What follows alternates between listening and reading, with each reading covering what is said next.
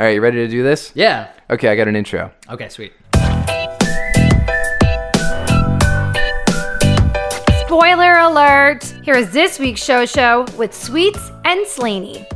What have you been watching this week? You been watching anything, uh, anything new or crazy? I haven't been watching a whole lot of new stuff, uh, and we can talk about the other things that have consumed my time uh, coming up. But in terms of like movies or shows that I watched over the last few days, the only movie that I hadn't seen that I watched this weekend was Pride and Prejudice, like the Keira Knightley movie from 2006. Wow, that's a deep, deep cut. It was a weird choice. Becky's really into like this kind of uh, uh, Edwardian period kind of uh, lit. And we watched Sense and Sensibility, like the Kate Winslet movie, uh, like a year ago maybe, and we liked it. And we watched the Anya Taylor Joy Emma, whenever that came Right. out. And so I figured, well, we might as well like round out the Jane Austen trifecta. Like the only, the closest thing I've seen to Pride and Prejudice is Bridget Jones' Diary, which I'd only ever heard was like one of those Taming of the Shrew is 10 Things I Hate About You type adaptations. Uh, and now having Yeah. seen both, I actually don't think that Bridget Jones is a very faithful Pride and Prejudice adaptation at all. Like Elizabeth Bennet's not daffy or clumsy. She's quite headstrong. And so maybe Bridget Jones's Diary is just a an original story. Just Helen Fielding just going off on what it's like to Yeah. date in London around Christmas time. What's wrong with that? No, nothing's wrong with that. No. And we watched we we were like just crushing Mad Men. I this wonderful thing happened where Nice. we were like rounding the corner on Mad Men. Not even really, but we are like making a lot of headway on it. And I was starting to get sad. So we were in season 4, which by the way is incredible. Season 4 I like That's where I got out. That's so crazy. That like season four, I started and then I just couldn't find streams anymore because it was oh like tw- 10 years ago and Yeah. I, I like i was really dying on on like living in an apartment and trying to find and i just kind of gave up and found something else Well, it's on Amazon Prime if you if you would to if you wanted to rejoin it. I would recommend. Season like so rarely uh, does a show peak in its fourth season. That's so unusual. Uh, but in particular, I think I think their mastery on that show. Excuse me. this happens every time we do a podcast. Now I'm getting old. Um, their their greatest skill set is knowing even ahead of the audience when you're about to have gotten bored, and they preempt it at the perfect time. And so what they do is they make a big like tonal shift in the whole production, which feels a little whiplashy at first, and you're like, "What the hell is happening?" This is too much. This is too much change all at once. And then you realize two episodes later, thank God they did that. The show is revitalized now. And so that's what I found uh, was really good about about season four. They like branch off. They start their own firm. Uh, Don and Betty get divorced, and then the show has this new life. And now we're in season five, and I was kind of sad about that because I'm thinking, well, there's only six or seven seasons of this show.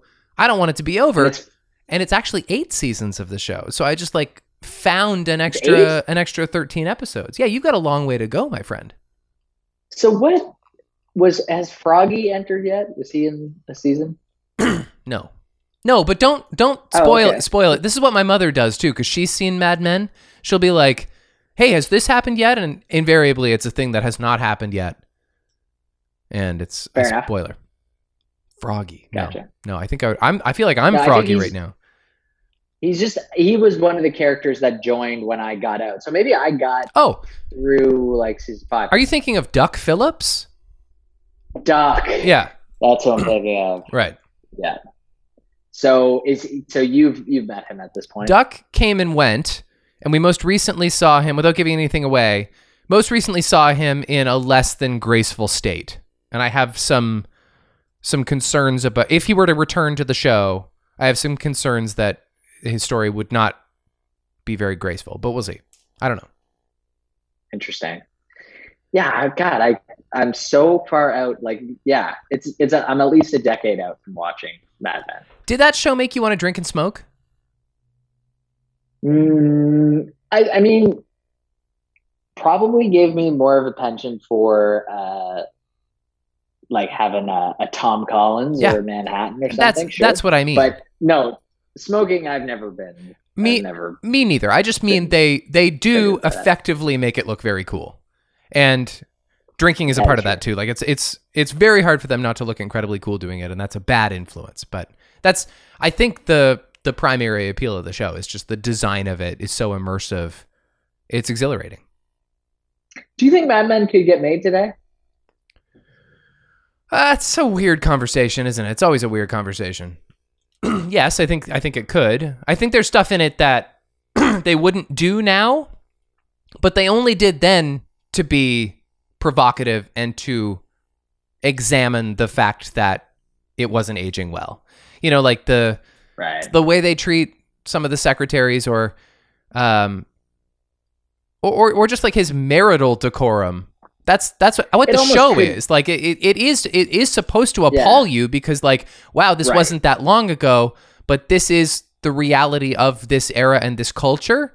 Now there are other examples that i don't think that they would do. Like there's a wedding where roger sterling is in full blackface. And Wow. Yeah, Okay. it's it's I very think it's very upsetting and I, am not uh, sure if I got there. and they have on Amazon Prime anyway. They've they've included this little title card that's like, "Hey, we're depicting uh, like a thing that's racist. We know it's racist." Um, but they wouldn't go there now because why would they? No. No. Wow, that's so interesting. Yeah, I, I do think it it would get made today, but you're right. Like I, I wouldn't have even known that there was something that they would say like this this doesn't age well like because the whole show you're right is about like nothing's going to age well in the show but that i don't think they would put it I've been watching the Comey Rule. The Jeff Daniels plays uh, James Comey, the thing that came out last year. interesting it is kind of interesting.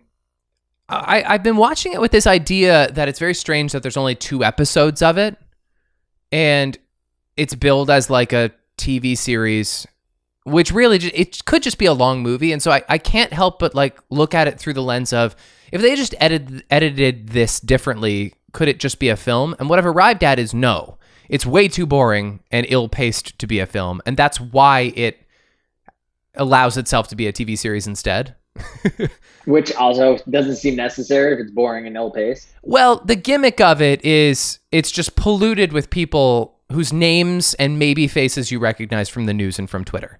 And so here's Right. here's an actor you don't really recognize, but then they tell you he's Steve Mnuchin or or like here's T.R. Knight from season one of Grey's Anatomy, and oh, he's Reince Priebus. And then, of course, the coup de grace, Brendan Gleeson, is Donald Trump, by the way, very convincingly. Like it's it's uh, an impersonation because Donald Trump himself is so cartoony. It would be hard to hard to do it in like a sincere thespian kind of way. And and, and he's not cartoony in his performance. He's actually quite sinister. Um, you can't imagine like this version of Trump being like, uh, and I always hesitate to say charismatic, but that is what Trump is. But the performance is good, and Jeff Daniels is kind of Jeff Daniels in it, the way he always is. He's he's Will McAvoy in it.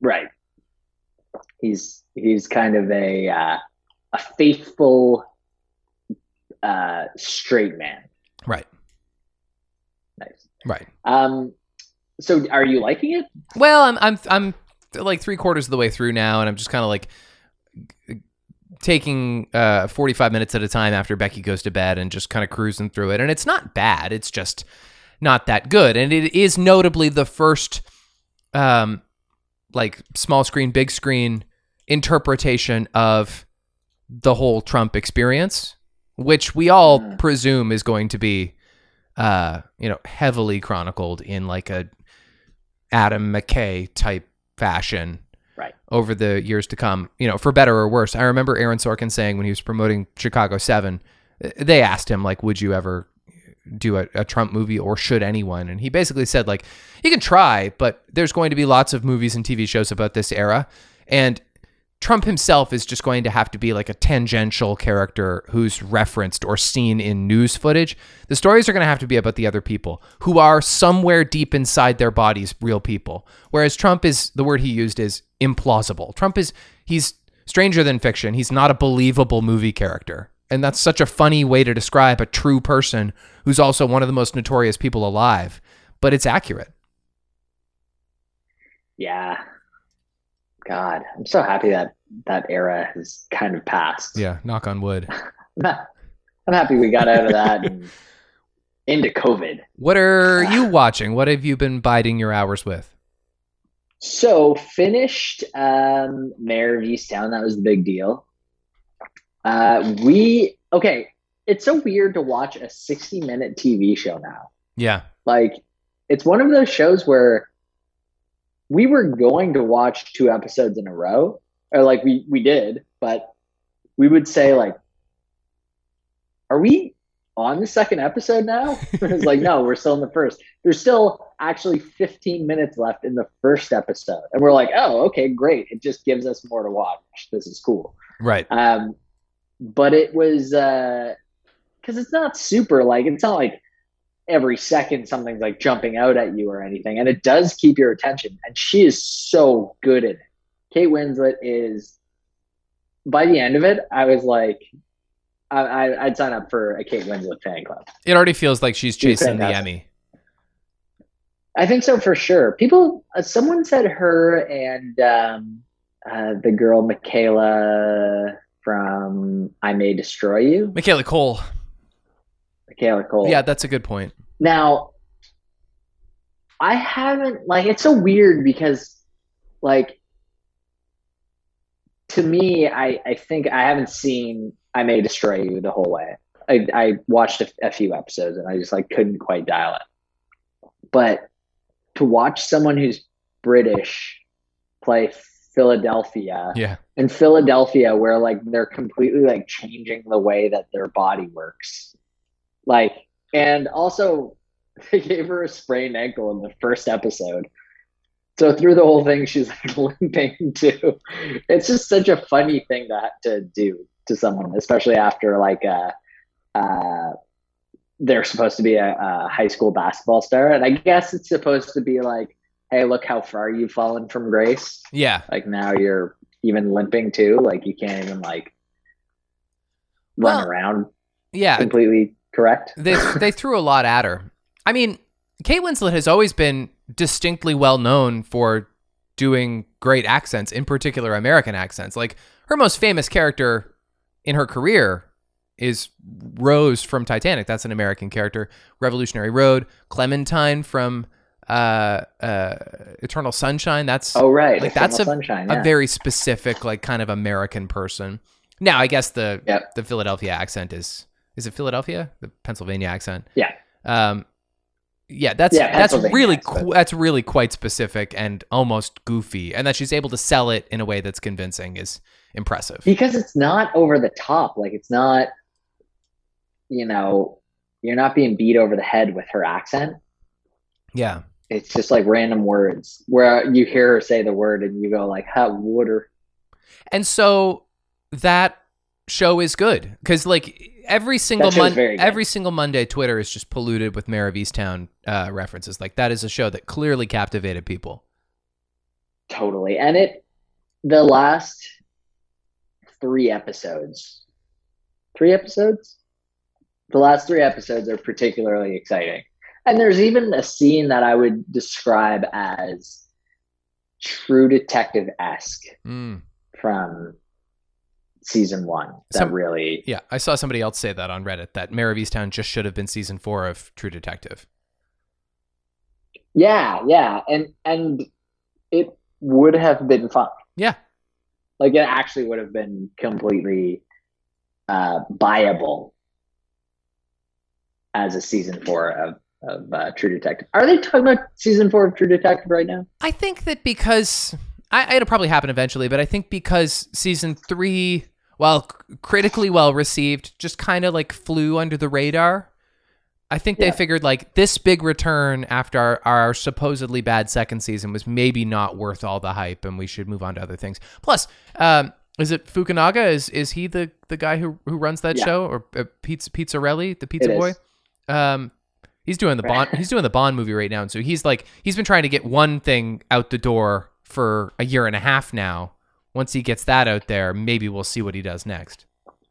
So Quiet Place Two is out now. Like we're we should be at a stage now where Bond is actually going to come out. Oh, it has a release date, and um, Black Widow is next, I think.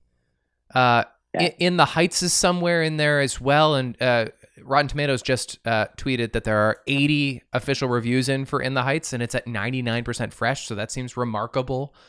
Um, Wow. and then the other movie that came this past weekend is Cruella on both uh, theatrical screens and for the fancy Disney Plus surcharge. I don't know what their language around it is. Let's talk about Cruella a little bit. All Did right. you have you watched it? No, I will. I but I'm in no hurry to see it before I can watch it for free on on the Plus. Have you heard much about it? Like that origin story?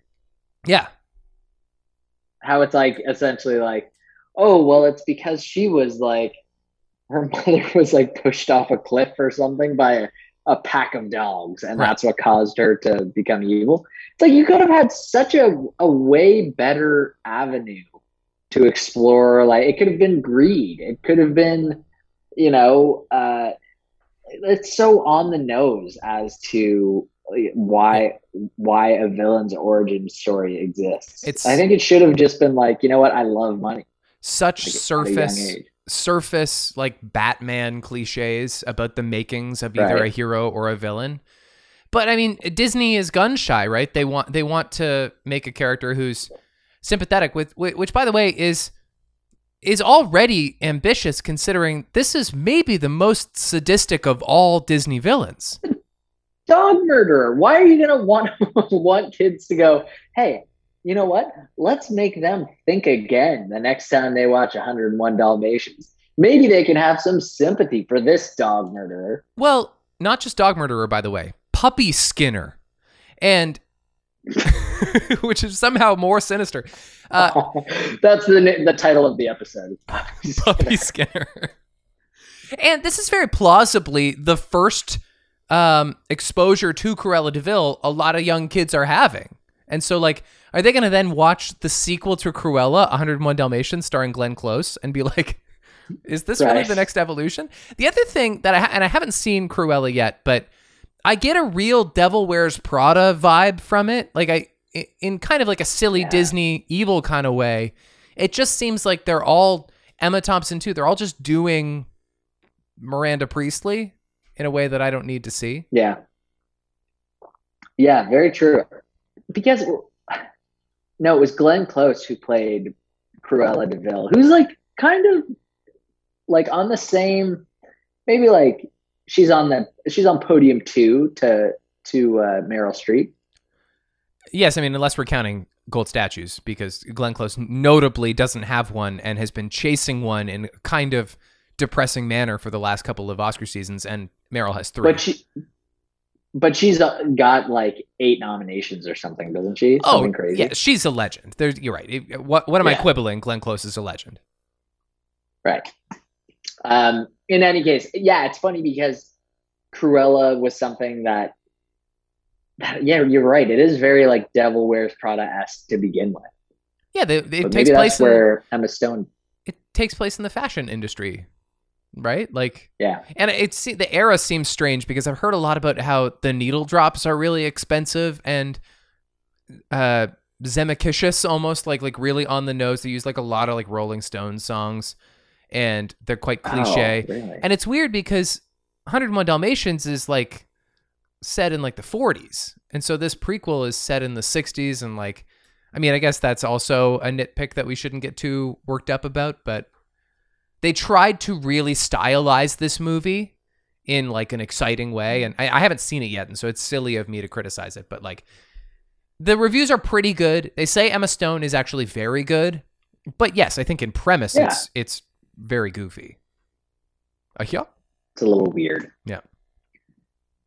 Um, I finished. Did I finish Formula One Drive to Survive last week? I yeah think- you told us. I think I did. told us about how that went do you have any updates on the pga uh, drama because i did get invested in that last week I don't. Um, now, I will keep you posted on that. okay please do Uh, th- I was I was trying to think if, if there was another thing that stuck stuck in my mind, and it, it's so so inside golf. Uh, inside golf memes. Golf memes are hilarious. I don't know, like you should just go down a rabbit hole someday. But there is a there's this guy I've been following recently called Manolo Teaches Golf, and he's kind of like a like South American like golf pro, and he's got he's he's got like you know he's dark and he's got the beard and he's like super like fitted and he's really funny. He's got this thick kind of accent. And uh, his whole thing is like that's it. You know you got the handle like that and that's it. And uh, but he's he's really funny like and he's actually a really good golfer too so he's giving these golf lessons and then he's doing that. But then my friend showed me a video yesterday that was essentially like him slating like he's an actor. Oh. uh, and he's like fluent in Spanish. And he's like, you know, I'm also a golf pro, and that really catches people off guard. Like he's he's basically giving his bio, and we're like, no, he's not real. So in my head, when you asked me if there's any other golf drama, that was the golf drama that happened in my head. So you could see the wheels turning, being like, this isn't really worth explaining, but I'm stuck in a corner here. I gotta get it- this thought out. I'm fascinated to learn that this exists in sports too, because that is definitely an illusion shattering moment that happens in like movies and more conventional entertainment. Good examples are uh, Lana Del Rey. Like you can listen to like all of the different music that she recorded before she was Lana Del Rey. Uh, and it's completely different stylistically. Kesha's another one. These like pop stars who were just trying anything stylistically to see what could stick. Brie Larson is another good example of somebody who was like had a music video on the Family Channel when we were kids, and then became a serious actor who now has an Academy Award. And so, like, w- what illusion you're shattering is this idea that every step of the way was this integrity laced move that brought the cream the the cream of the crop to the very top and, and like and everybody uh exists within a creative meritocracy. And to some degree that's true but also some of these people were just born to be famous. And it kind of sounds like that's what you're describing with this guy. Like he is an entertainer and that's all any of these people are and whatever their medium may be they will go with god Totally. And and having said that, like respect to this guy. Like I should still Yep. continue to follow him because I was entertained by him when I thought he was real. And now I should be more impressed that he's put the work into becoming this person as a character. Let's just enjoy it. Let's talk about the Friends reunion because that was for sure the big the big thing of the weekend. And you Right. saw it. You saw the whole thing. We we watched it on on Friday evening. Yep. Saw the whole thing. I think well you you go ahead. You you extemporate a little You know what? I'm a little bit haunted by my comments on the podcast we did last week where I said it, there's no way it can live up to the hype because in a strange way I had grown so cynical about this special that I could do nothing but enjoy it. I could I could only be surprised by the authenticity of it. And so Mhm. when they bring on your Gunthers and your Janices, it's so lovely, and you can tell that these people really love each other. Uh, and, and what I didn't see coming is that they weren't just going to sit on a couch and tell stories that we've largely heard before, or do little sketches, or sit in the recreated apartment, miraculously well created, by the way. What I didn't anticipate is that they were, in fact, making a documentary about friendship and they Yeah. they achieved something beautiful. It has all of these singular characters in it. Um, I thought Matt LeBlanc in particular, like he's he's the puppy dog that you kind of knew Joey to be because he remembers Right. everything the best. And there's this great moment where they're all entering separately, so they each kind of get their own private moment, and they're they're they're coming into the apartment and they're having this very like sweet, uh, intimate reunion. And uh, LeBlanc has already come in, and I think he's talking about how Courteney Cox had had often written her lines on the table. And so he's Yeah. and nobody else remembers this, but but Matt LeBlanc, and he, he's like telling everybody that. Do you remember Courteney used to write her lines on the table? And then Courteney Cox comes in, and she immediately gets very emotional. And as he goes up and talks to her about how she uh, wrote her lines on the table, without saying anything, he's dabbing her eyes. And it's just this very tender moment. It really got Becky too. It's this very tender thing that was like an instinct. Um, other examples of, of them just having the show in their blood. Um, I noticed this in, in David Schwimmer a lot. He did not remember a lot of specifics about the making of the show because it's, I think, easy for us to forget that they don't watch it as often as we do. Um, Mhm. he wouldn't remember the line at all when he's like when they're recreating the scenes they're reenacting the iconic moments he wouldn't remember the line specifically but he'd phrase it the same his instinct to, Yeah, it to was- do it would be like the exact same timbre because it's in him ross is in him somewhere and i thought that was so cool Or like, yeah, it's maybe just their his acting instinct to go that way. yeah. And it like it just shows the the kind of human nature in people. Like i wonder if they showed the scene first at all or like what kind of background stuff was done there. Because it was very like it melded from the the speaking uh the, the the table read right to the scene. Yeah. It melted so well. I love the way it was edited. Um, and the way that it bounced all around. Like we were a little nervous about James Corden. I saw some Reddit posts from people complaining that James Corden ruined the Friends reunion. I think if that's the case, then you were not looking to have a good time because he had maybe 11 minutes of screen time. He he knew Right. his place. He wasn't in the way. right no he's fine was what it was um and uh loved hearing ross ross david schwimmer talk about how he hated marcel that was uh that was great Yeah. um They talked about the monkey. They did not talk about the babies. Like there was no talk about Cole Sprouse or, or the the kid who played Emma. Um, no true No Paul Rudd, no Hank Azaria. But it was also shot during COVID. Some people just probably couldn't make it. It is what it is. right yeah yeah it's almost funny that there wasn't like a tv shout out or something but they they were like so at the end of it too oh hank azaria was at the beginning i guess I I feel bad for Matthew Perry just because everybody has decided that they have this narrative about him that's true, and I think that he was, you know, a little quiet. I think he and Courteney Cox both like were decidedly less in it than the other four. Um, but that could be anything. Like they're all emotional. I think they all had a nice time, and that's what I wanted. I I, wanted them to have a nice time. i thought he picked his moments pretty well Yeah.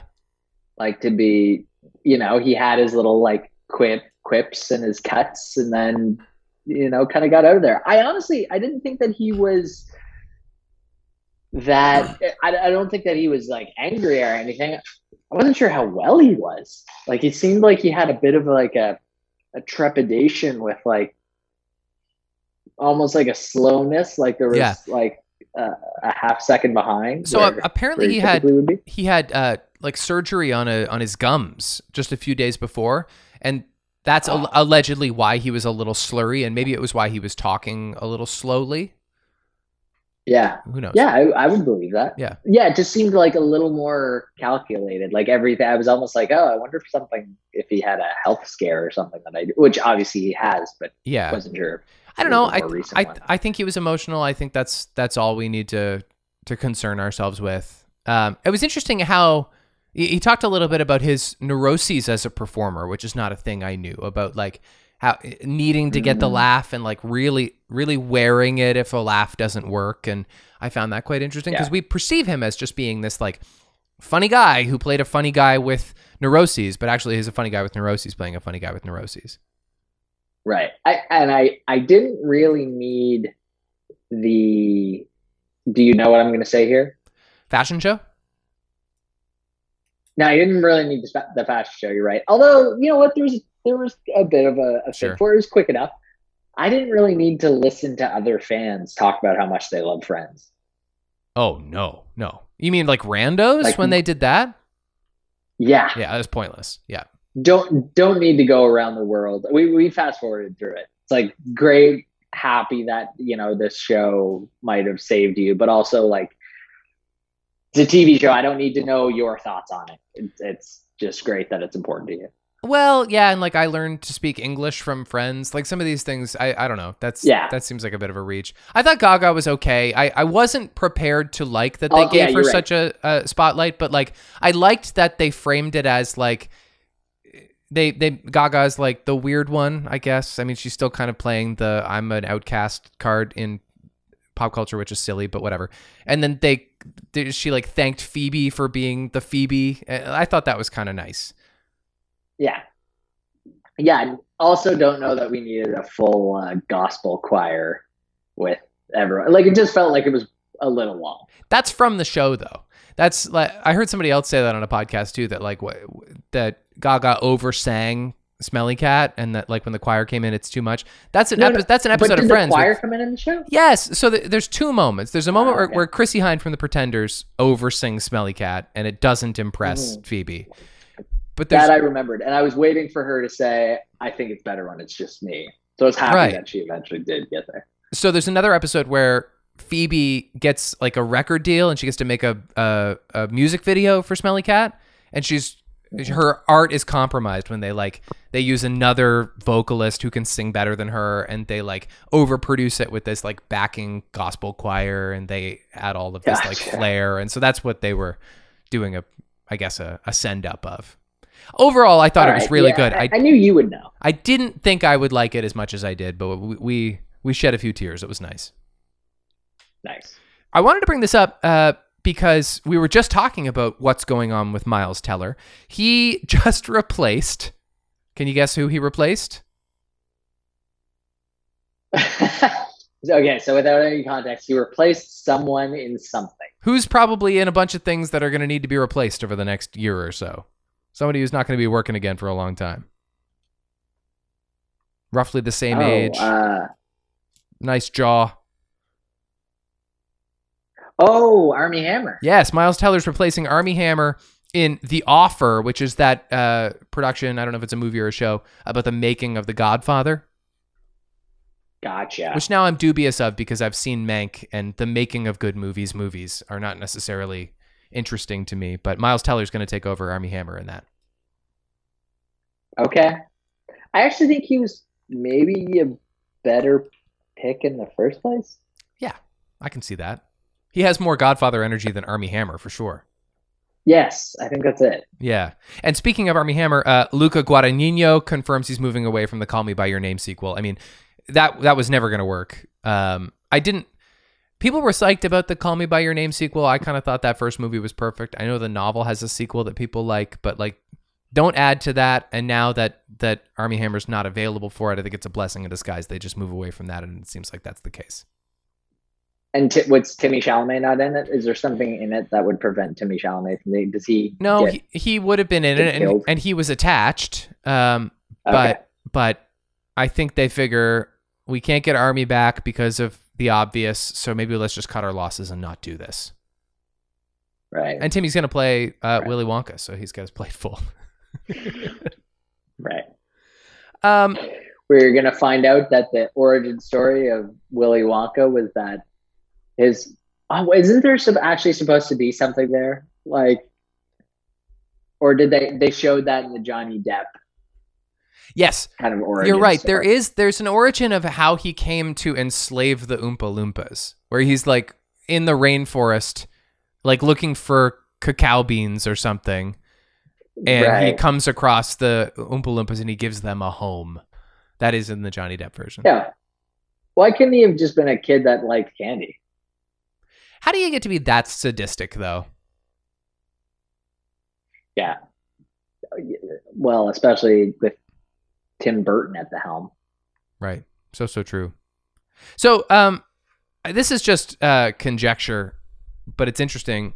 Quentin Tarantino hadn't heard his name in the trades in a year or so, and so he decided he'd like drum up the rumor mill. This also might be because Sure. the novelization of Once Upon a Time in Hollywood is coming up pretty soon, and now, I, for one, he's probably trying to uh, create interest in that, and also um, he fancies himself something of a novelist, I guess. Uh, QT considering not doing his last movie at all. Um, famously, he said he was going to make 10 movies. He's made nine, which would leave one left. Uh, and now he's saying, well, maybe I just won't make it because like every great director's last movie is shitty. So I should probably just like avoid myself making a shitty movie, which is such a bullshit Quentin Tarantino thing to say. He's never going to make a shitty movie. He's just trying to Maybe get you just- people to beg him. Totally. Maybe you just don't say that you're only doing 10 movies, although it's working. It's too late working now. For me. I mean, Yeah. he he probably said that quite flippantly when he said it initially. I'm only going to make ten movies. Uh, and for some reason it just stuck. And so now when he makes a It movie, became lore. it became lore, and now everybody asks him. So this is this was number seven. This is number eight. This is number nine. What are you still sticking to your guns on ten? And I think he just decided to stick to his guns. But he also on Once Upon a Time in Hollywood press, he would say like, well, maybe I'll write books, or maybe I'll do TV work, or I'll work, I'll I'll write screenplays, but I won't direct them. And so like he's already looking for ways to get around his little rule. Yeah. Huh. And here's Yeah, a- he'll he'll be fine. here's another theory. He makes 10 movies and then 10 years go by and he decides to make an 11th movie. If it's great, then great. If it's not, he can say, "Told ya." Right. Right. He wants to do the the the sequel of Kill Bill. Like this is one thing that he's always talked about doing was there's in Kill Bill, Vivica A. Fox's daughter sees her mother getting killed Yeah. by Uma Thurman. And he like 15 or 16 years ago was saying what I really want to do, maybe even like 17 years ago, what I really want to do is down the road have her confront the bride Mm. and have that be like a whole new thing, which could totally be done. Well, he has a kid now. Maybe that kid will have to direct that movie in like 30 years. He has a kid now. Yeah, he got married and had a kid. Oh, he's really softening up. I I, wonder if the cocaine consumption has gone down. I hope so. Good lord. Okay. Uh, more conjecture. Uh, Joker 2, Todd Phillips. Possibility. That's all we know. Yeah. It's. Why? Well, and what's even crazier is that it seems beneath Joaquin. It kind of seemed beneath him the first time, and obviously it was the right call. Uh, but it seems beneath him to do a sequel. And I remember when he was promoting Joker, like talking him talking about how like he and Todd got along great, and like he and Todd have already talked about like ways to continue the story. And I don't know, it just seems like a stupid idea, but obviously Joker was a huge commercial success, and it was pretty good for for Joaquin's reputation too. yeah. I still haven't watched Joker, and you haven't either, have you? No, but I've seen all the moments. Right. Do we think that that would be? Uh, do we have much else beyond beyond that, sweets, or because it's actually kind of a good segue? Oh, we've got a little bit more. Yeah. Okay, wait. And I actually and I I'll- actually I'll hang on to that. I actually have another thing that's going to be an even better segue coming out. 'cause I prepared like a, a little a listicle. Uh, before we get to that, I just wanted to say there's another uh, sequel rumor, and it's Wedding Crashers 2. Apparently, it's in development with uh, with Vince Vaughn and Owen Wilson. I, maybe Isla Fisher and, and Rachel McAdams. I don't know that either one of them are too big to refuse that at this point. And so it seems like those four could make Yeah. a Wedding Crashers movie. Uh, it's just so like it's so sacred. At this point, I've seen too much go wrong. Why bother? Get the whole cast together and do something kind of similar and different, weird. Well, do you remember when Vince Vaughn and Owen Wilson made the internship of where they worked at Google? Yeah, Wasn't I that didn't see good? that. Wasn't that good? Yeah, They have good chemistry, and I liked Wedding Crashers, but talk about stuff that doesn't age well. Like the premise of Wedding Crashers is not going to survive the Me Too era, nor should it. And so, like, what are they going to do to make it work now? yeah. Plus, I don't know. Like, how do you do a Wedding Crashers to to begin with? I don't know. Like, the, they're supposed to all be together. They're, are, is it going to be like, oh, okay, now we're going back to the well? We're both single again. Let's crash No. weddings again. Like, there's no. Well, that doesn't work. The first one ends with the four of them drive off into the sunset and like they're planning to crash a wedding as a foursome. And so like maybe it's that and it become it could even become like a bit more of a Rachel McAdams Isla Fisher vehicle, which is kind of funny, but like I just I don't it's not necessary and plus I don't see how a Wedding Crashers 2 in theory could escape what became of Anchorman 2 and Zoolander 2. Why is it going to be any different from that? It's going to be exactly the same. We're going to regret it. Man, I hear you. I hear, and I care more about Wedding Crashers, I think, than I do about Zoolander and Anchorman. Interesting. Like, yeah, I just think that that that movie is a overall better movie. It's more rewatchable and it's more grounded in reality. Yes, Okay, yeah, it's it's got more heart. so on that note, Uh, I meant to do this a couple of weeks ago when this list came out, but I forgot to, and now it's as good a time as any to to talk about IndieWire's uh, ranking of the top ten greatest comedy movies of the 21st century. So Greatest comedy movies of the 21st century. I don't know if they're trying to be provocative or just um, uh, contrary. It's very possible. He's got his pen and paper. I've got my pen and paper out. So Yeah. what what I'm going to do is I'm going to read for you the top 10 and I also have a top 10 uh separate from that, okay? So I want you to know going in, this list is insane. This is IndieWire's top 10 21st century comedies. At number 10, Midnight in Paris. It is a clever movie. Uh, speaking of Owen Wilson and Rachel McAdams, it has a fun premise. It has a rewatchability until you remember that it's Woody Allen. And why are you choosing to put a Woody Allen movie on your list now in 2021? An IndieWire. You're supposed to be aware. You're better than this. Number nine is Burn After Reading, which I remember seeing in high school, and, and like that is a that is the definition of a dark comedy, and I don't know that it has rewatchability factor. I remember it being incredibly upsetting at times, uh, and it's really not in the consciousness. Nobody talks about how Burn After Reading is like their favorite movie. No, I've never never seen it. I actually did mean to circle back within the last three months and watch it though. Number eight is Enough Said, starring James Gandolfini and Julia Louis Dreyfus. You know where they're sitting on the porch. Number eight is No, I don't know. All right, now there's a run that makes a little more sense. Number seven is The 40 Year Old Virgin.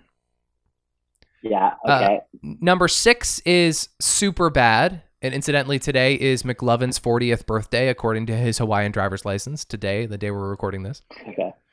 Number five is Team Excellent. America World Police. I'm okay with that. Number four is The Grand Budapest Hotel. I just sang its praises last week on the podcast. It's not the fourth, be- fourth best comedy of the last 21 years. That's insane.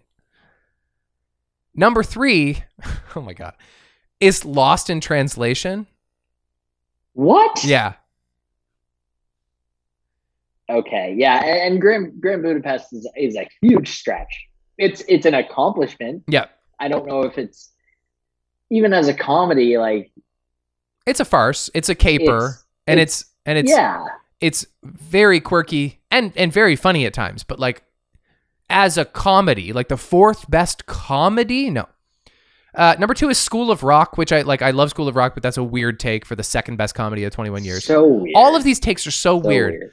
Uh, number one is I could give you a thousand guesses and you'd never guess number one, which is Sideways, starring Paul Giamatti and Thomas Oh. Hayden Church. They said Sideways, the wine movie, is the best comedy of the century. No way. Yeah. This is absolutely outrageous. Okay. First of all, the 21st century needs to be defined as the Judd Apatow comedy century so far. Like, how could you not throw as many movies of his in there as possible? Yes. to see Four Year Old Virgin and super bad at seven and six. Okay, I'm just happy they made it in based on what this list is. Team America actually, I, th- I think is is kind of Yeah.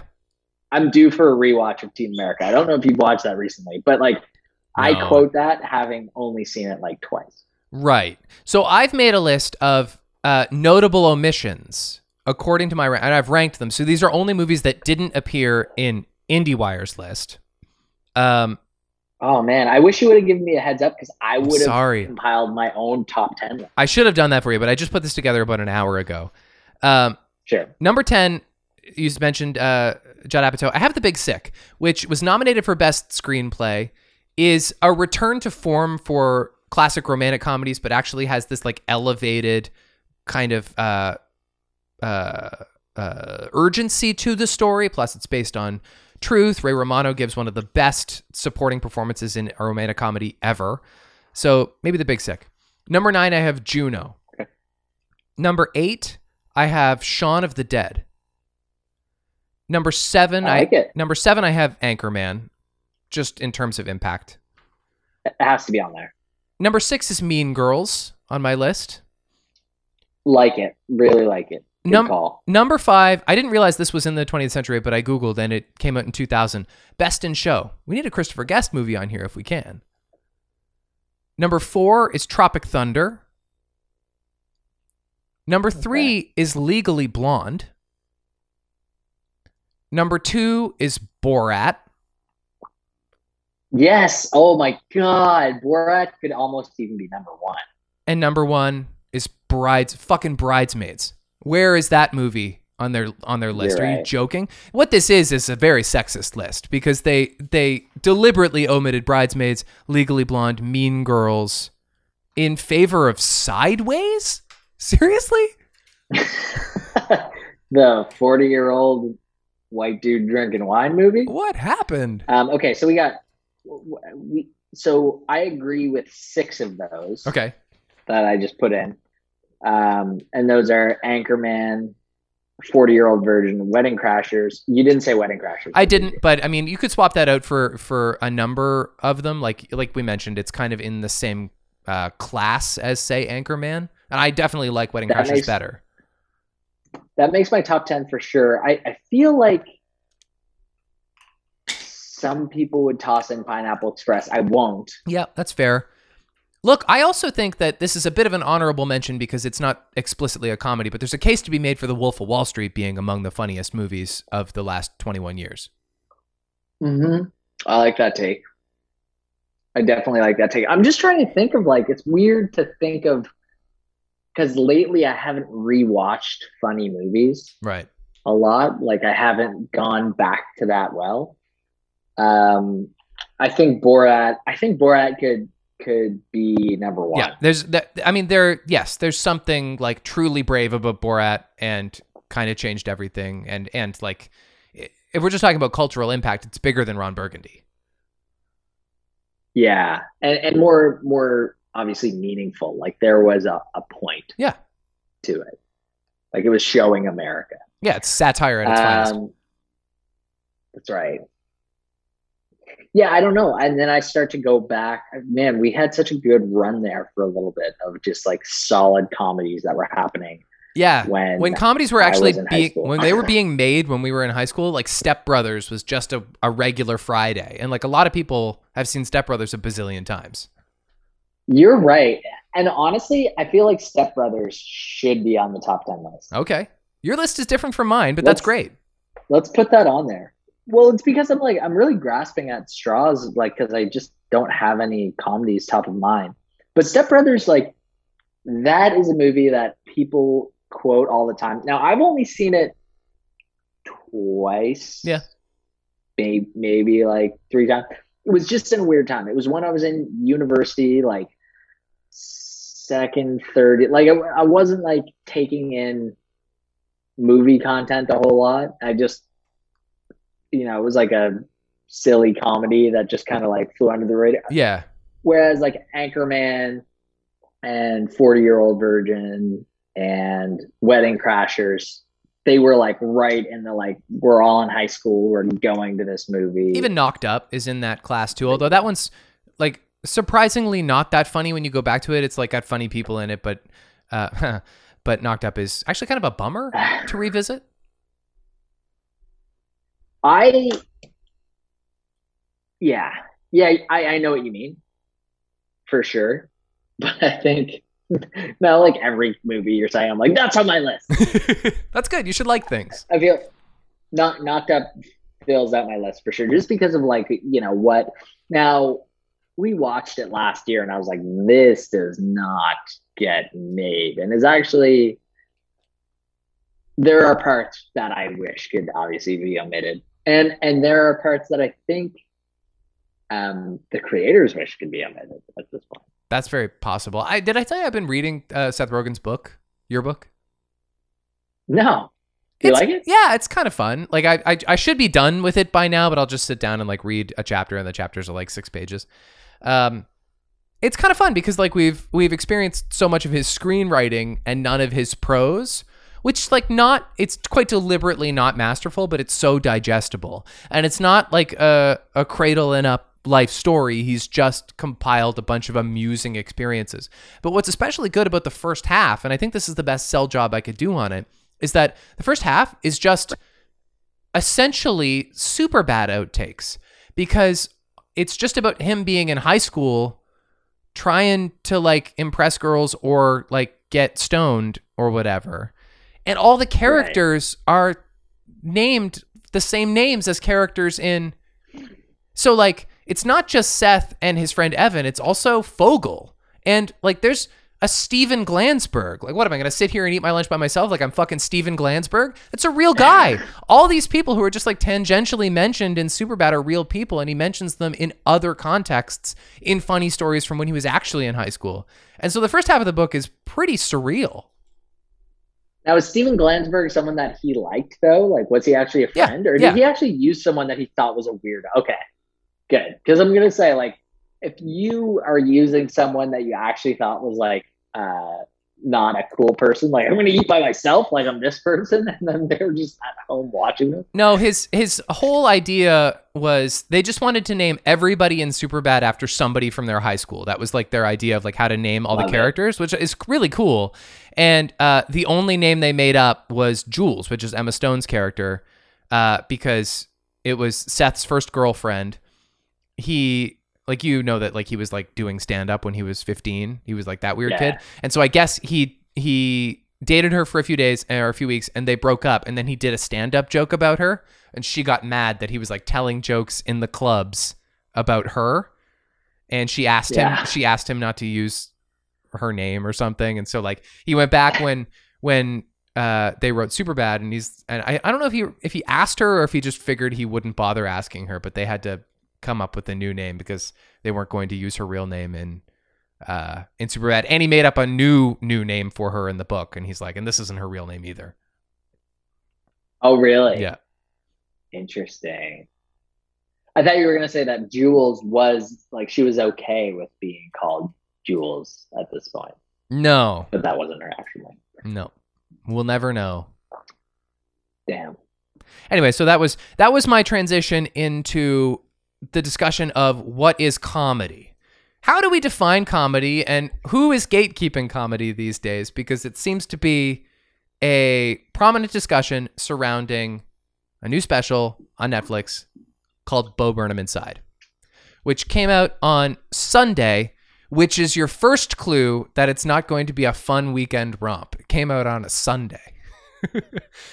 Good point. And Um, we watched it on Sunday Right. evening. We watched it on Sunday evening, knowing I think a little bit that it was probably going to be uh, a ride, and it was a ride. When I talked to you about it on Tuesday, although not uh, in any kind of detail, you hadn't seen it yet, but I did I did I make you more inclined to see it? Were you going to get around to it eventually? Were you considering not watching it? What was your thinking by Tuesday? a couple things happened. Okay, so I woke up on Sunday morning. I think it was Sunday or Monday, and and it I saw on Reddit that this special had been released, and then I was reading people's comments, and it was like, I'm actually okay with a special that I like don't laugh in, and like, you know, he's got them. People are like, yeah, I'm kind of concerned, but like, wow, th- it was amazing what he did. Like, I think this was really good. And then I started seeing people post about it on Instagram, and then th- my takeaway was like, this is going to be really sad um, the what I put together was this is going to be sad and like depressing to a level that I haven't felt before. Mm. And then my friend watched it. Uh, well, you watched it, and my friend watched it, and at, on the same day, you were both talking about it, and I was like, "But is it funny at all?" And you were both like, "Uh, yeah." it, and I was like, "Okay." I just felt like that was such. And then I watched it, and I was like, "This is great. oh, look. this is a funny Yeah. special." the second I, I think it's so insane that people are saying it's not a comedy. I, I I watched it twice now. The second time it's really funny. And I think I think it is the first time too. You just are kind of taken aback by when it's not funny and you forget about the funny moments, but it's hysterically funny right from the beginning, and then occasionally it's Yeah. not. So who cares? there are a few different things. Okay, so so I guess we should start by talking about some of the some of the content. Okay. Now we we cover the range of everything from FaceTime with my mom, Great jam. how the world works, white woman's Instagram. Yeah. White Woman's Um, Instagram is Jeff really Bezos, Jeff Bezos was was a was a special favorite for me. See, I think that uh, White Woman's White Woman's Instagram is is a really special signature Bo move that he's used before, although rarely quite as effectively. Where like it just sounds like he's um kind of ranting about privilege and and and about vap- Right. vapidity in a world of self obsession. He's he's done that song before, uh, but then he turns it on its head in the end, and a couple of things happen. And the girl and the, the white woman in the song starts talking about her mother, and it's suddenly this person is just finding happiness in a really sad existence. And it's suddenly like the song is about how it's okay to just have basic shit on your Instagram. Like, why do we have to criticize? And like, I think that's a cool twist for that for that song to have. And that for me is when the whole special kind of shifts into maybe we're judging individuals way too much and not the greater issue. That's so interesting because I didn't think about it that way. I was like, oh, now he's going really mean. Like he's just leaning into like how how basic things can be meaningful, and he can still tease people about that. Which you can, but can't basic things be meaningful? They can't. That's what I'm saying. Yeah. Like, but it seems like he's kind of undercutting that. Right. How the world works was, but but was I don't know that he was. You're right. how the world works was remarkably well written like and and also um the what's like the song from the internet's expected or perspective? I don't know what it's called but Wel- Welcome to the internet. welcome to the internet. Um those both That song is so good. that might be the best thing he's ever made. It's it like yeah welcome to the internet is it's horrifying. And it's such at, at such a dark point too and he's wearing the kind of like well the what- uh, the what glasses like that are like fascinating idea to do that song from the perspective of the internet like that's uh, trying to entice people to come over to it he's like playing the character of like a creepy carnival guy who's like trying to steal your Yeah. kids like it's such a, a such a cool thing and that's what i was going to say it's also like that with uh, how the world works which is which is kind of written like it's a sesame street song and he's got a sock puppet in it which is literally just like right a disgusting gym sock. Um, he he really infused like very specific contexts to the songs, not just genres, but like you're living in a world in this individual song because this is such a multimedia experience. In uh, White Woman's Instagram, the aspect ratio changes to that of an Instagram square, and FaceTime with my mom, the aspect ratio changes to that of an iPhone uh, in like portrait mode, and and so i don't think i picked up on any of that Oh yeah, all all of this has like so much built into it, and so that's. Uh, and I know I'm all over the map here, but like that's one of my big takeaways of Inside. Like content aside, Bo Burnham is one of the best directors in the world, and we've seen him make one feature film, and it was like a sweet movie with a little darkness to it, but it was mostly just a sweet movie. But like this guy might be like David Lynch. Like he's a, an incredible filmmaker. Oh man. And he cared so much about and, and like shooting it in one room a lot of it looked so cool. Yes. so so cool. Like he he really put all the work in when, when it's showing him at the beginning too like changing all the lighting. And and then some of the scenes that he has throughout it's uh really creates a vibe. Right, and and some of those, some of that B roll where he's just like setting up the scene, and there's this like weird polyphonic Yeah. music kind of serving as a um, transition between from song to song, uh, from vignette to vignette. And you're right, he's just like setting up the lighting or like trying things out or se- testing his microphones. That's what gives the the special a documentary vibe, and I think that's part of the reason why certain people are are litigating how to classify this style of filmmaking because I think we can Right. I think we can agree it's not stand-up comedy. He's not standing up and there's no audience there. Like those are the those are the only, you know, defining uh, criteria. It is. It is. I mean, actually maybe Jade can help us with this because I'm pretty sure like academically speaking, this is like a theatrical view of it. I'm pretty sure all all a comedy is is something with a happy ending and a tragedy is something with a not happy ending.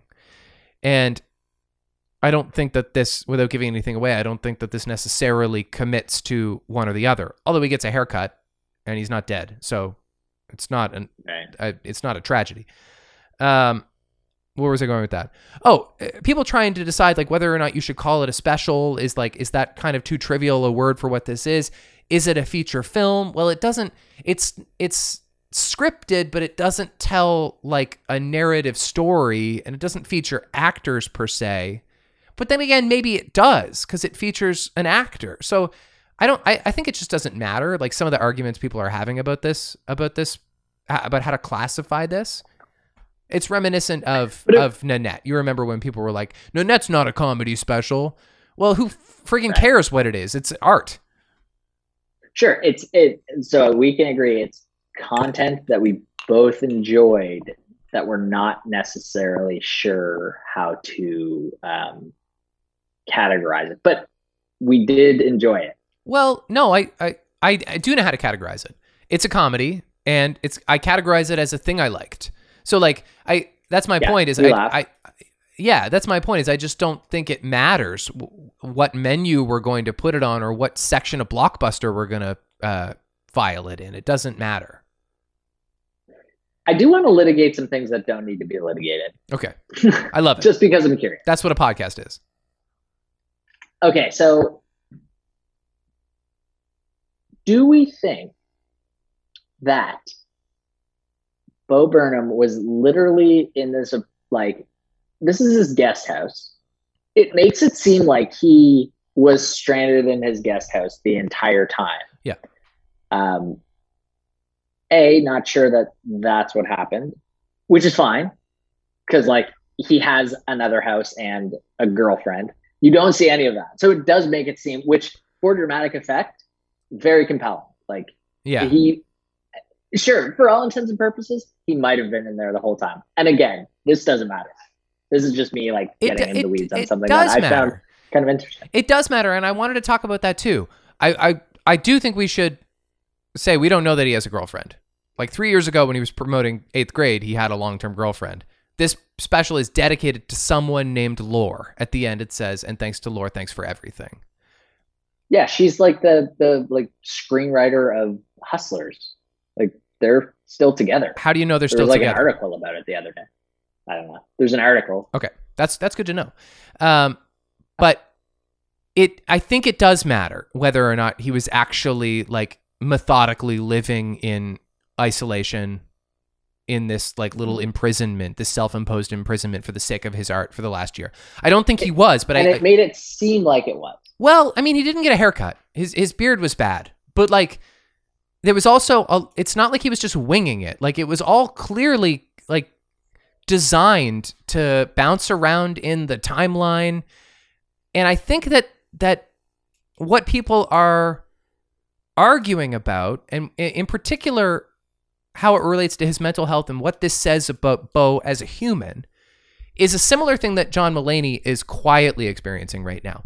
Because John talked about his marriage in his comedy, people feel an entitlement to the illusion that they understand what it was like between John and Anna in their marriage. And that is very foolish. You don't know what's going on in someone's marriage just because you've heard one singular uh, bit of art that was created for another purpose entirely than to give you intimacy. And so now everybody feels like betrayed by the fact that John Mulaney and his wife are getting divorced. And we're projecting all of these assumptions on why that might have happened. And I think we are doing the same thing with Bo Burnham and his mental health, which is a big move. And I think that the creation of something like this, given how good it is, it's safe to assume that it comes from a place of sincerity. But I also think it's easy to forget because he's good that it is a performance. And so Yes. so we don't know maybe when he starts to cry, maybe that was real. Maybe it was. And when he keeps trying to intro the 1 year mark of his working on it and he keeps tripping over his and he eventually just knocks over the lamp cuz he's I bet that was real. It felt real. But that doesn't mean this is the only Bo that exists and he's bearing his everything for you because you've earned it. If you are assuming that by watching this, you're really missing the thesis of Bo Burnham, which is that you're not entitled to all this. I, I don't think earning it has anything to do with it. Sweets. He he released it to the to the world. Like he Right. he decided the way that he wanted it to look. Exactly. That's my point. Yeah. So so I mean, to be fair, you you do have. You, you can come out of watching a special and say whether you liked it or didn't like it because a person made certain decisions. Right. and you can also go hey was that decision like was that earnest? And Yeah. at the end of the day you go it's a special. So like maybe it wasn't the same way that you would say hey did you know nate bargatze really mean that thing he said? Or did john mulaney really like did was that a story that actually happened? Or is this performative? Because it's also okay. That's yeah, maybe we're getting our signals crossed because that's exactly what I'm I'm trying to convey is that this is not like the only Bo that exists. This is what he used to convey what is without a doubt a very real thing that lives within him. But like I, I see like diagnosing of Bo Burnham happening on the internet, and I think that's really yeah d- that's dangerous. okay And I think that that's, but I, I realize in saying this that I'm also kind of part of the problem. But like, I think for sure that's what you're being asked not to do in the special is just like Mm. see it for what it is, maybe find some uh, self reflection in it, uh, and and certainly be moved by the bravery of it. There's no question that it's like you do not there's a see. vulnerability there Oh yeah, you don't see that kind of vulnerability in very many people in this day and age. or very many performances for that matter No. So even if it was a performance, it's still like bold choices. Yeah. Well, it was definitely a performance and it was bold choices. Mhm. Oh, But I guess I just even mean in the moments where you're supposed to go, is was he really feeling this way? Like when Yeah. he broke down? Is this or is this supposed to be like a like a, a painting of what the pandemic was like for some people? yeah, maybe. It's interesting you brought up the pandemic because it seemed to me pretty decisive how little it references the pandemic. There's like one Oh, but that's exactly what it was supposed to be about. Like he wasn't just inside for a year because right. because he was going to be inside for a year. He was talking about how he was going to go out on tour. No, no, I know. January yes. 2020, right? Yes, Yeah. no, that that's true, and that is, but really the only time he like directly references the pandemic. Yes, of course, it's a special about isolation when isolation is its most relatable, and it's what enforced this particular creation. But I mean, it's called Bo Burnham inside because you're inside his head, not so much because you're inside his house. You know what I mean? And I I think let let's just say let's just use the the blanket term depression. Quite clearly, that exists irrespective of the pandemic, right? Like that's that's a lot of what he's grappling with actually has nothing to do with COVID nineteen. Uh, you know, the, that the internet is dangerous and that Jeff Bezos is dangerous, and uh, FaceTime with your mom tonight. I guess that kind of has a an indirect COVIDness to it. Although it would be funny without all of the zooming we've been doing for the last year. So yes, I th- I think that it makes sense for it to come out here at the end of the pandemic in terms of relatability. And and for sure some people, you know, were really in a, a true state of isolation in a tragic and and self-reflective way. But I think the special was a lot more than that. But I think the special, I mean, I think it helped everyone maybe to relate more with it Yes. because it happened over the pandemic. Like, to me, that was top of mind the entire time. It was someone someone with a, a mental health struggle going through the pandemic and kind of almost like journaling throughout. And by the end of it, you're getting those kind of musical journals that are honestly a relief Yeah. from you know the actual just kind of witnessing him like walk place to place or or say what he's saying into the camera like the the songs are like oh, okay we got some kind of reprieve from that really heavy Yeah. feeling that he had and i think that was kind of the same kind of reprieve that he was getting from doing it and the same kind of reprieve that he mentioned when he said you know i'm six months in at this point and i just realized I don't want to finish because when I'm finished, I need to like just sit alone at home with Yeah. my thoughts. Right. So yeah, I thought that um I don't know, man. I wasn't jealous of him at the end of it. No, no, no. Me neither. It's funny. I, I remember because we just got through Oscar season. Promising Young, Young Woman came out a year and a half ago at the festivals, and he was a part of the promotion for that, and he looked more like like the Bo that we recognize during that, and it was pre-pandemic and, and all as well. But it was noticeable while Carey Mulligan was and Emerald Fennell were like aggressively promoting that movie during Oscar season that he had recused himself from that discussion entirely.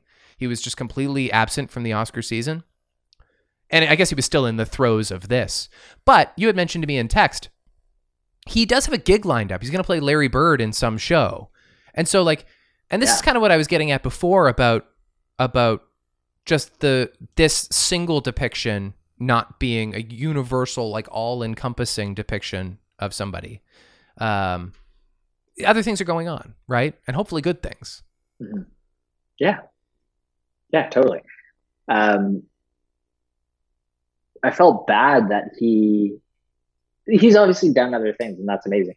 But I felt bad that five years ago he decided he had to stop doing live Did you not know that? because he was having panic attacks. I don't think I did. Yeah. Because he obviously did like it seems like his his foot's kind of been on the accelerator throughout the whole time anyway. Like he's had things. He, he hasn't we haven't lost visibility. No, and that's a good over. point. It was like uh, I'm sure that was horrible for him, but it was a pretty convenient time in his career for him to be able to quit performing in front of live audiences because he was getting cast in movies and he got to make his own movie. Like everything was seemingly, at least professionally speaking, going okay for him without that.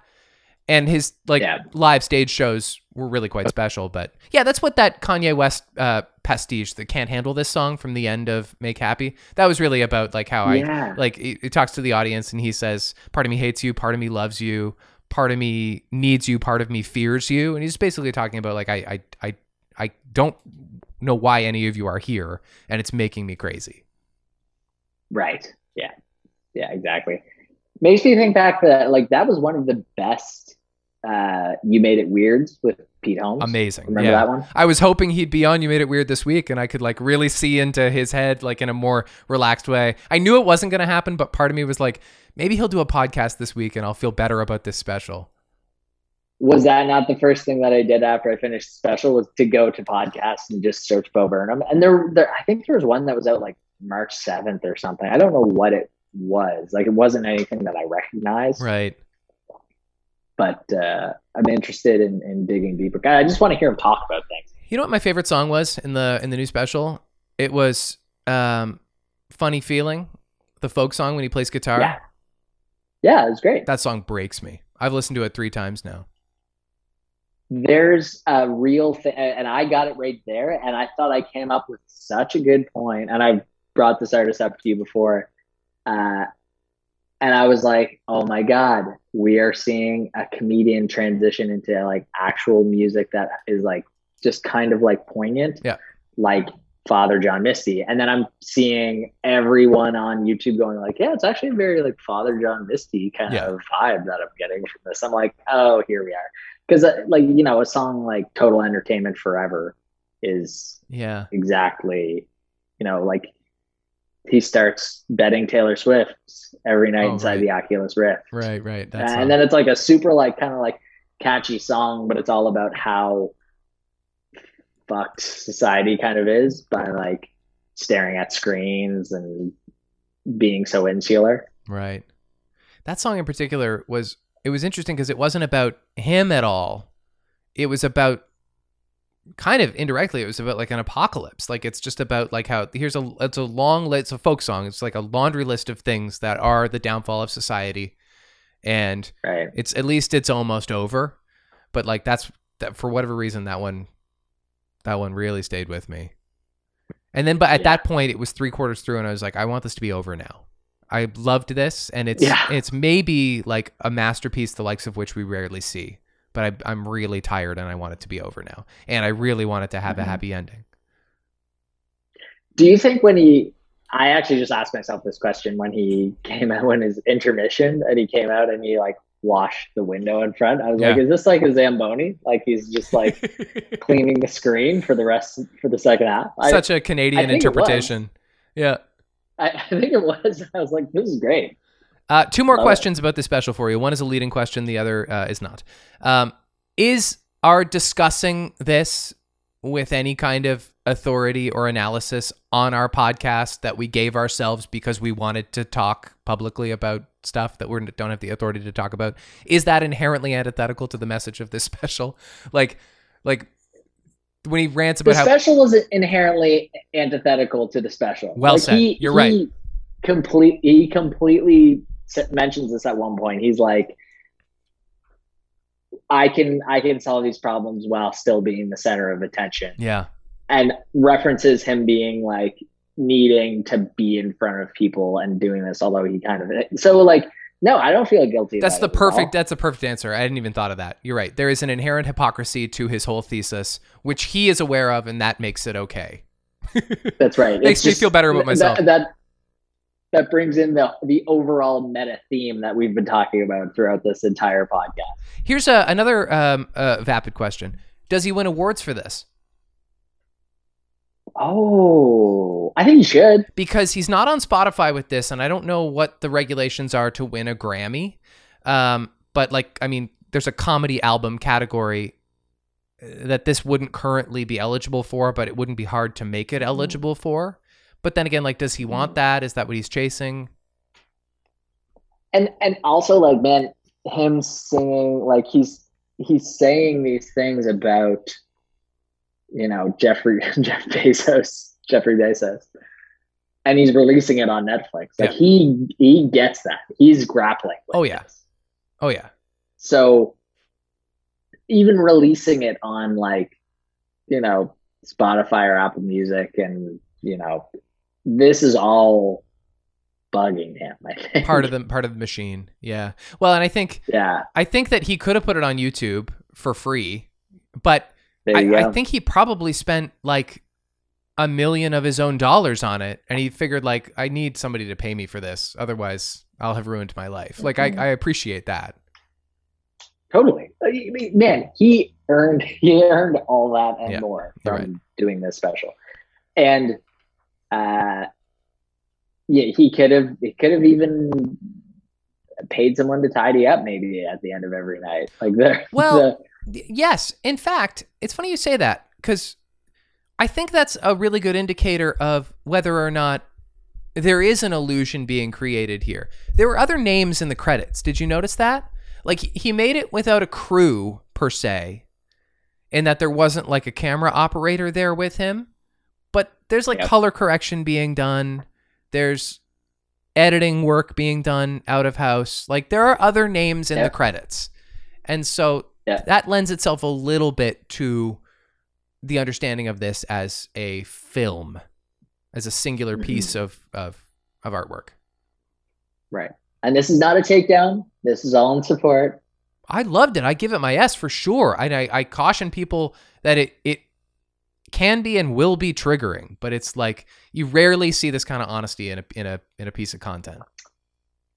Yeah, like I said, I actually I think all of the like be careful messages that I got going into it, like heads up, like it is unhinged, like you're gonna it actually made me probably enjoy it more because I was like, oh, we're starting off with a with a comedy song, like Daddy's got your content. Right. And I'm like, oh, so this still is a Bo Burnham special. Sure. It's just there's more emotion and more kind of interludes where he's explaining how unhappy he is. Yeah. Yeah. Okay. Well, Not that- to say I'm okay with that, but like No. I he he wants people to enjoy it. Definitely. I've, I've been a fan for half my life and I'll continue to be. All right. So we're going to wrap this sucker up. Nothing in Kaplan Corner. Oh, this is kind of fun. We talked about uh, Kate Winslet a little bit tonight because you finished Mare. Uh, she and Will Smith made this movie in 2016 uh, called Collateral Beauty. Do you remember that movie? Didn't No, the name sounds familiar. didn't move the needle. Like you probably didn't see it. Like nobody saw it. It was just kind of one of those like brushed by. Starred two movie stars, but like was not nothing special. And then now it's having a Yeah. run on Netflix. I just I googled Will Smith today and I saw that it's strangely the sixth most watched thing on Netflix right now. Collateral Beauty, starring, and it might be an indirect Mare of Easttown kind of bandwagon thing. I think it's a direct Mare of Easttown bandwagon thing. I think people, I think weirdly, this is like the broadest appeal that Kate Winslet has maybe had since Titanic. Maybe there's a lot Like, of really think about it. this. Yeah, She's she's had she's had a lot of like like Academy Award nominations and like, but she when has she been the star of an HBO show that everyone's talking or the star of something that just everyone's talking about?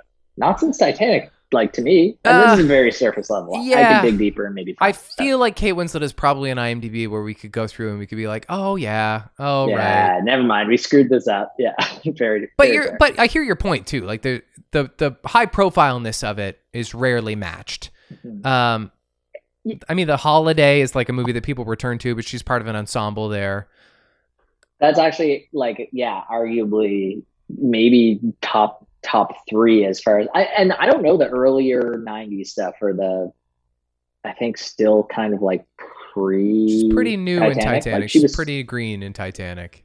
Yeah, post Titanic, I don't know anything really until like Eternal Sunshine. Well, I just wonder, like, as much as much attention and eyeballs have been on Mare of Easttown on HBO, does that translate to to getting you the sixth most watched thing on Netflix, which way more people have? Like, do you, I, I, I agree it probably helped, but is that enough to propel Will Smith's Kate Winslet movie to number six on Netflix?